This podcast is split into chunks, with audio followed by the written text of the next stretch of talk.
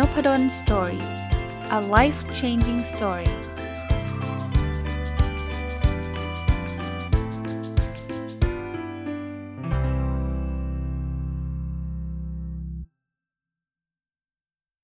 วัสดีครับ ยินดีต้อนรับเข้าสู่นพดลสตอรี่พอดแคสต์นะครับวันนี้จะเอาหนังสือเล่มหนึ่งนะครับที่ผมได้รับจากสำนักพิมพ์ Being นะครับน่าจะได้มาสักประมาณเดือนหนึ่งแล้วล่ะนะครับ หนังสือชื่อภาษาอังกฤษชื่อว่า The Rules of Contagion นะครับ หรือภาษาไทยแปลว่า ระเบียบแห่งการระบาดนะครับหนังสือเล่มนี้ ผู้เขียนคืออาจารย์อดัมคูชาสกี้นะครับ แล้วก็ผู้แปลคือคุณกิติศักดิ์โถสมบัตินะก็ต้องบอกว่าเป็นหนังสือที่น่าสนใจมาก แล้วก็เต็มไปด้วยงานวิจัยนะครับ ก็ผู้เขียนก็เป็นนักวิชาการนะครับ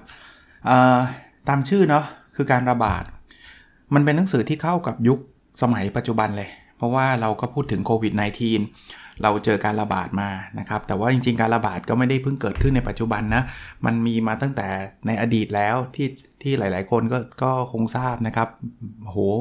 ย้อนหลังกลับไปในเอาร้อยปีที่แล้วก็มีสเปนิชฟลูใช่ไหมนะครับไข้หวัดสเปน หรือเอาเร็วๆ นี้ก็เคยมีการระบาด H1N1 การระบาดของซาร์สหรือหลาย ๆ เรื่องนะ อหิวาตกโรคอะไรเงี้ยเพียบเลยนะครับเพียบเลย หนังสือเล่มนี้เนี่ยก็มีเคสเยอะจริงๆนะครับเคสเยอะจริง ๆ แต่ที่น่าสนใจคือเขาไม่ได้พูดถึงการระบาดของโรคเท่านั้นนะเขายังพูดถึงการระบาดของข่าวสาร การระบาดของโซเชียลมีเดียของอะไรเต็มไปหมดเลยนะครับอะผมผมเริ่มต้นอย่างนี้ ผมคงไม่ได้สามารถเอามาเล่ารายละเอียดได้ทั้งหมดก็คล้ายๆ กับการรีวิวหนังสือโดยทั่วไปของผมนะครับ มันจะเป็นข้อคิดที่ผมคิดว่าน่าจะเป็นประโยชน์นะครับ ในภาพรวมเนี่ยสำหรับใครที่อยากจะไปซื้ออ่านนะมันจะมีทั้งหมดอยู่ 8 บทนะครับ บทแรกเนี่ยจะเป็นทฤษฎีแห่งอุบัติการนะครับ บทที่2เนี่ยเขาเรียกว่าความตื่นตระหนกและการระบาดใหญ่ บทที่ 3 คือมาตรวัดแห่งมิตรภาพนะครับ บทที่ 4 คืออะไรบางอย่างกำลังเกิดขึ้น บทที่ 5 คือไวรัล ไวรัลก็คือการการบอกต่อพูดต่อ แล้วก็ บทที่ 6 ก็จะเป็นเรื่องการควบคุมอินเทอร์เน็ตได้อย่างไร เห็นไหมฮะ มันเป็นเรื่องข่าวสารอินเทอร์เน็ต บทที่ 7 คือแกะรอยการระบาด และบทที่ 8 คือตำแหน่งแห่งหนของปัญหา แต่สิ่งที่ผมอยากจะมาแชร์วันนี้ฮะ คือในหนังสือเล่มนี้เนี่ยเขาพูดถึงสมการการระบาดนะครับ ผมเล่าให้ฟังแบบนี้ สมการการระบาดเนี่ยมันแปลว่าอะไรที่มันระบาดได้เยอะเนี่ยมันมีค่าตัวแปรตัวหนึ่งนะครับ คือค่าเขาเรียกว่าค่า r นะครับค่า r เนี่ยมันมีความหมายแบบนี้ฮะคือมันเป็นตัวย่อของคำว่า reproduction number นะครับ r เนี่ยมันถึงเลขตัว r หรือในหนังสือเล่มนี้เนี่ยใช้แปลเป็นไทยว่าตัวเลขการแพร่เชื้อนะมันคือค่าเฉลี่ยนะที่แสดงว่าผู้ติดเชื้อใหม่เนี่ยหนึ่งคนเนี่ยสามารถแพร่เชื้อไปให้คนอื่นได้กี่คนนะหลักการง่ายๆแบบนี้ครับ คือถ้าค่า r มันมากกว่า1เนี่ย แปลว่าการระบาดมันจะเพิ่มขึ้นเรื่อยๆ สมมุติว่า R เป็น 2 เนี่ย เอาเอาเอาโรคระบาดโรคหนึ่งกันแล้วกันนะ ถ้า R เป็น 2 เนี่ย คนติด 1 คนจะมีคนติดเพิ่มขึ้นอีก 2 คนนะไอ้สองคนนั้นก็จะปิดไปติดเพิ่มขึ้นก็คูณ2คูณ2คูณ2ไปเรื่อยๆ เนี่ย มันก็จะแพร่ระบาดก็อย่างรวดเร็ว แต่ถ้าเกิด R มันต่ำกว่า1เนี่ย มันแปลว่าการระบาดนั้นมันจะระบาดต่อ แต่ว่ามันจะลดลงเรื่อยๆ แล้วสุดท้ายมันก็จะหยุดระบาดนะครับ ก็ เขายกตัวอย่างเช่นไข้หวัดใหญ่นะทั่วๆไปเนี่ยค่า R จะอยู่ราวๆ1ถึง2นะครับบางอันเนี่ยเขาบอกว่าอย่างอย่างช่วงต้นของไวรัสซานะครับที่ระบาดในช่วงปี 2003เนี่ยค่า R อยู่ที่2-3ถึงนะครับหรือโรคฝีดาษนะซึ่งเขาบอกว่าเป็นโรคติดต่อในมนุษย์ อันนึงอะ่ะที่แต่ตอนนี้ถูกกำจัดหมดสิ้นไปแล้วเนี่ยตอนนั้นเนี่ยค่า R อยู่ระหว่าง4-6เลย แปลว่ามัน มันระบาดได้เร็วมาก มันระบาดได้เร็วมากนะครับ ส่วนอีกโรคหนึ่งไหนๆพูดแล้วเอาให้จบนะครับเขาบอกโรคอิสุกอิสัยนะครับ สูงกว่าเล็กน้อยคือค่า R6 ถึง8นะพูดถึงโรคอิสุกอิสัยเนี่ยตอนนี้ตอนเด็กๆ ผมก็เป็นนะ ตอนนั้นอยู่ม 2 นะ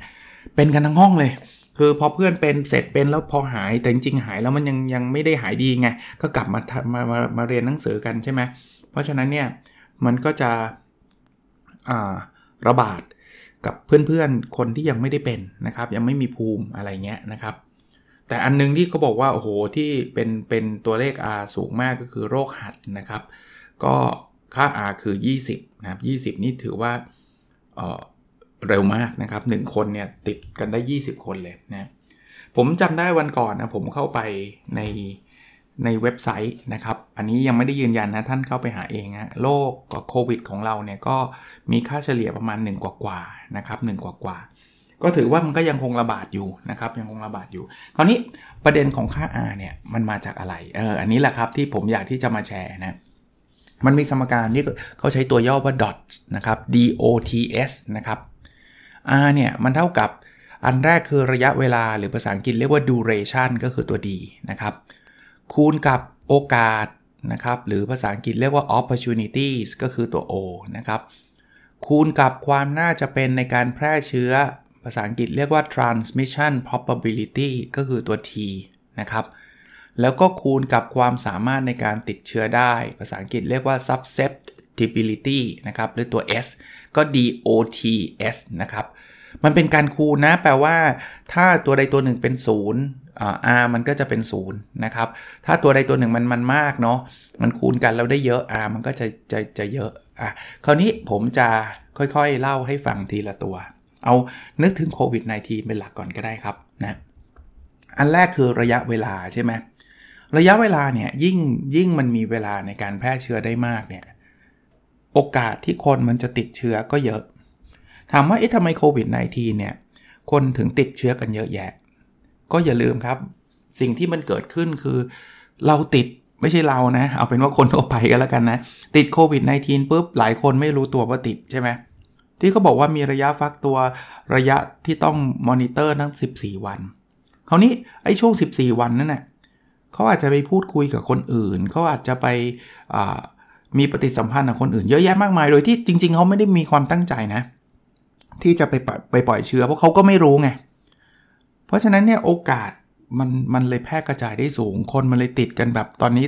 เข้าใจไม่ผิดด้วยสหรัฐอเมริกานี่เหยียบแสนแล้วต่อวันนะเพราะว่าไอ้ตัวระยะเวลามันมีโอกาสสูง แต่ลองคิดถึงถ้าเกิดมันเป็นโรคอะไรก็ตามที่มันมีโอกาสแพร่เชื้อได้ภายในวันเดียว สมมตินะ สมมุติว่าโควิดเนี่ยมันเกิดแค่วันเดียวเลย แล้วหลังจากนั้นเนี่ยมันจะหายละ มันมีแค่วันเดียว โอกาสคนติดมันก็น้อย เพราะว่าไอ้ไอ้การที่เราจะไปพูดคุยกับคนอื่นเนี่ยมันก็น้อยลง หรือแม้กระทั่งโรคซาเนี่ยผมยกตัวอย่างนะโรคซาเนี่ยเป็นโรคที่แบบ ถ้าคือผมไม่มีความรู้ทางด้านการแพทย์นะ แต่ว่าเข้าใจว่ามันมีความรุนแรงมากกว่า แล้วมันก็แสดงอาการได้น่าจะเร็วกว่าโควิด ดังนั้นเนี่ยเวลาโรคที่มันแสดงอาการได้เร็วเนี่ยคนเป็นไข้เนี่ยเขาก็จะไม่ออกไปเที่ยวไปปาร์ตี้เที่ยวไปพูดคุยกับคนอื่นถูกไหมเขาก็จะอยู่ในโรงพยาบาลหรือไม่เขาก็จะอยู่ที่บ้านเฉยๆเพราะนั้นเนี่ยโอกาสแพร่มันก็จะน้อย เพราะนั้นตัวระยะเวลาก็จะเป็นตัวกำหนดเนาะ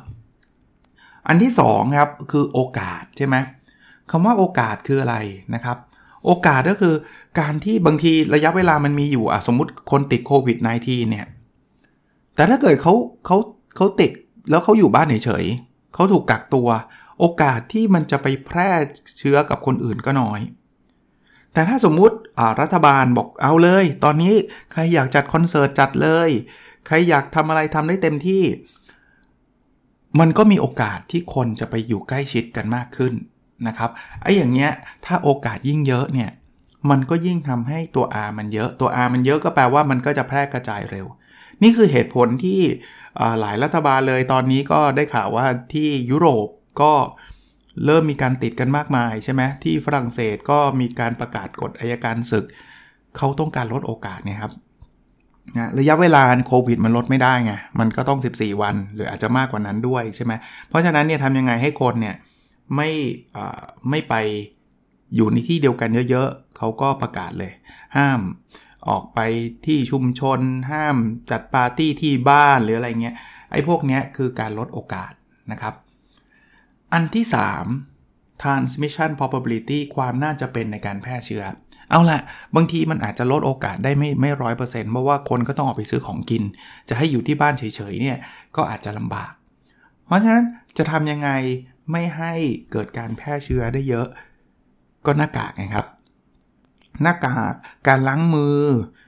มาตรการพวกนี้คือมาตรการที่พยายามที่จะลดความน่าจะเป็นในการแพร่เชื้อ โอกาสมันอาจจะมีครับ ต้องไปซื้อของกินใช่ไหม ไม่งั้นก็อดตายเนาะก็ออกไปซื้อได้แต่คุณใส่หน้ากากนะ คุณล้างมือนะอันนี้ก็จะไปช่วยลดความน่าจะเป็นในการแพร่เชื้อได้ อันสุดท้ายครับคือ susceptibility ก็คือความสามารถในการติดเชื้อได้ไอ้ความสามารถในการติดเชื้อได้เนี่ยก็คือคล้ายๆภูมิคุ้มกันนั่นแหละ ข้อนี้ถ้าโควิด -19 ต่อไปมีการฉีดวัคซีน ข้อนี้มันก็จะสูงขึ้นนะ เพราะ ถึงจะมีโอกาสถึงจะมีคนมาแพร่เชื้อ แต่เราก็ไม่ติดเพราะว่ามีภูมิคุ้มกันอยู่แล้ว คราวนี้ถ้าปัจจุบันเนี่ยผมก็อย่างที่บอกไม่ได้มีความรู้เชิงลึกทางด้านการแพทย์ ผมก็คิดว่าการสร้างภูมิคุ้มกันอันนึง ก็คือทำร่างกายให้เราแข็งแรงนี่แหละนะครับ ถ้ามันไม่รู้ว่ามันเป็นไปได้หรือเปล่านะ ถ้าเราแข็งแรงขึ้นมาเนี่ยโอกาสเราจะติดเชื้อมันอาจจะน้อยลงก็ได้นะอันนี้อันนี้อันนี้ไม่ยืนยันนะครับบอกแบบนี้แล้วกัน แต่ว่าเอาเอายกตัวอย่างถ้าเป็นวัคซีนเนี่ย มันก็จะทำให้ความสามารถในการติดเชื้อน้อยลงนะเพราะฉะนั้นสี่ตัวแปรระยะเวลาโอกาส ความน่าจะเป็น แล้วก็ความสามารถในการติดเชื้อ คูณกันมันจะได้เป็น R R ที่ผมบอกว่า 1 คนมันจะแพร่ไปได้กี่คน เมื่อกี้ผมยกตัวอย่างโควิด -19 เมื่อกี้ผมยกตัวอย่างการแพร่กระจายของโรค คราวนี้เราลงใช้สมการนี้ฮะมาอธิบายการแพร่กระจายของข้อความ ไม่ว่าท่านจะอยู่ฝั่งไหนนะ ถ้าสมมุติว่าท่านจะทำการตลาดลองดูนะ แล้วท่านอยากที่จะทำให้โฆษณาท่านอะ viral message ของท่านเนี่ยโอ้ส่งต่อกันในโซเชียลมีเดียเยอะ หรือท่านอีกอีกมุมหนึ่งท่านอาจจะต้องการทำให้ fake news มันไม่ไม่ถูกส่งต่อ ลองลองมาดูเรื่องการกระจาย เพราะว่าผมผมคิดว่ามันเทียบเคียงกันได้เลยแหละนะครับหนังสือเล่มนี้เขาก็จะพูดถึงเรื่องพวกนี้นะครับ อ่าดูนะอ่าถ้าสมมุติว่าเอาเอามุมมุมบวกก่อนแล้วกันนะ เราต้องการให้ข้อความของเราเนี่ยในบริษัทเราเนี่ยทำการโฆษณาแล้วส่งต่อกันไปเป็นข้อความความไวรัลนะเราได้แบรนด์เราได้ awareness เยอะนะมีคนรู้จักเราเยอะเนี่ยระยะเวลาก่อนนะระยะเวลาในการกระจายข้อความ ถ้ามันมีมาก มันเป็นแคมเปญที่ไม่ได้จัดแค่ยิงโพสต์วันเดียวจบอย่างเงี้ย ยิ่งมันมีระยะเวลาให้คนได้เห็นได้ได้ได้อ่านใน Facebook ใน Twitter ในอะไรต่างๆเนี่ยถ้ามีระยะเวลาสูงโอกาสที่มันจะกระจายก็มีมาก ถูกไหมฮะแต่ถ้าเกิดมันมีระยะเวลาต่ำแค่วันเดียวจบ โอกาสกระจายก็มีน้อย ผมผมยกตัวอย่างเลยคำว่าระยะเวลาอย่างนี้ก็แล้วกันนะถ้าสมมติว่าเราเราจะจัดอีเวนต์อีเวนต์หนึ่งเนี่ยมันมันเราประชาสัมพันธ์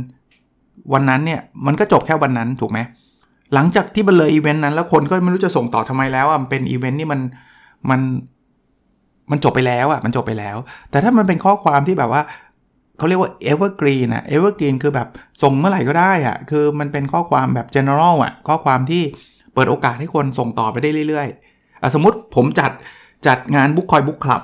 นะสัปดาห์ที่แล้ว อย่างเงี้ยสัปดาห์นี้ใครจะมาแชร์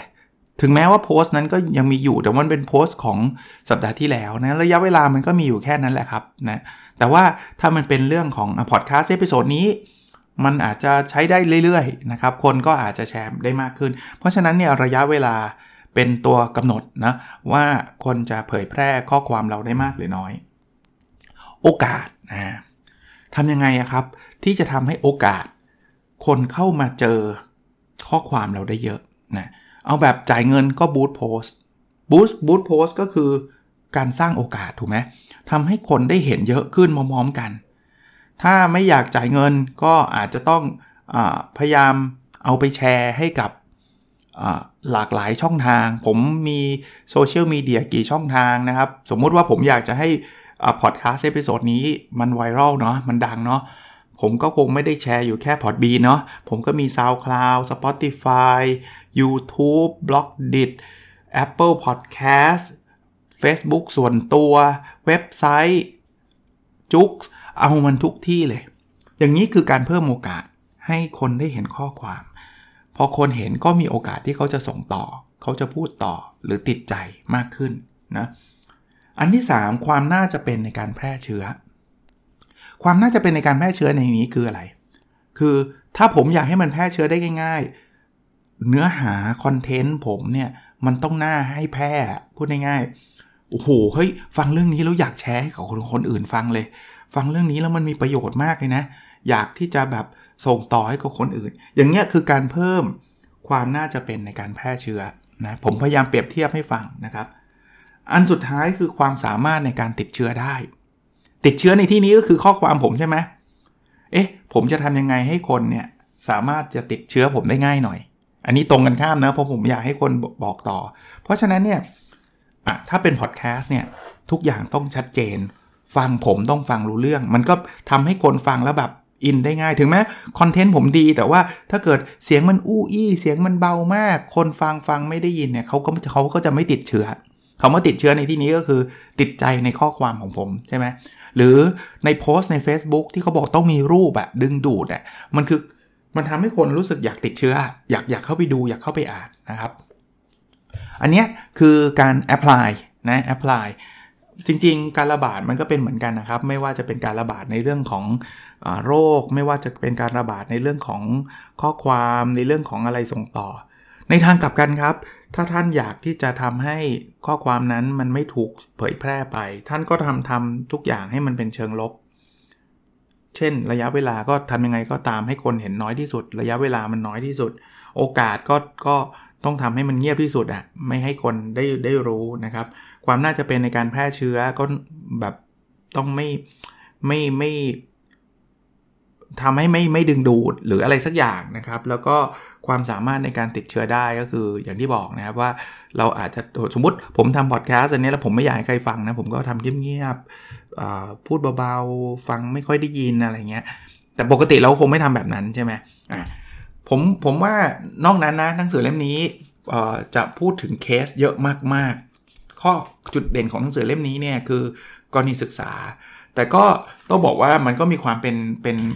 คนเขียนเป็นนักวิชาการนะครับ เพราะนั้นก็จะมีเรื่องราวในเชิงวิชาการอยู่พอสมควรเลยนะ ซึ่งแล้วแต่สไตล์คนชอบนะ ผมผมก็เป็นนักวิชาการ ผมก็ชอบนะ ผมอ่านแล้วผมก็รู้สึกว่าเออมันได้ไอเดียได้อะไรหลายๆอย่างแต่ว่าผมก็ทำหน้าที่ในการย่อยแล้วก็เอามาฝากทุกท่านนะครับ บอกชื่อหนังสืออีกทีนะครับ The Rules of Contagion นะครับ ระเบียบแห่งการระบาด เขียนโดยคุณอาอาจารย์อดัม คูชาสกี้แล้วก็แปลโดยคุณกิติศักดิ์โถสมบัติ แล้วก็ขอขอบคุณสำนักพิมพ์บีอิงอีกครั้งนะครับ ที่กูนานำหนังสือส่งหนังสือเล่มนี้มาให้อ่านนะครับ โอเคนะครับ แล้วเราพบกันในสดถัดไปครับ สวัสดีครับ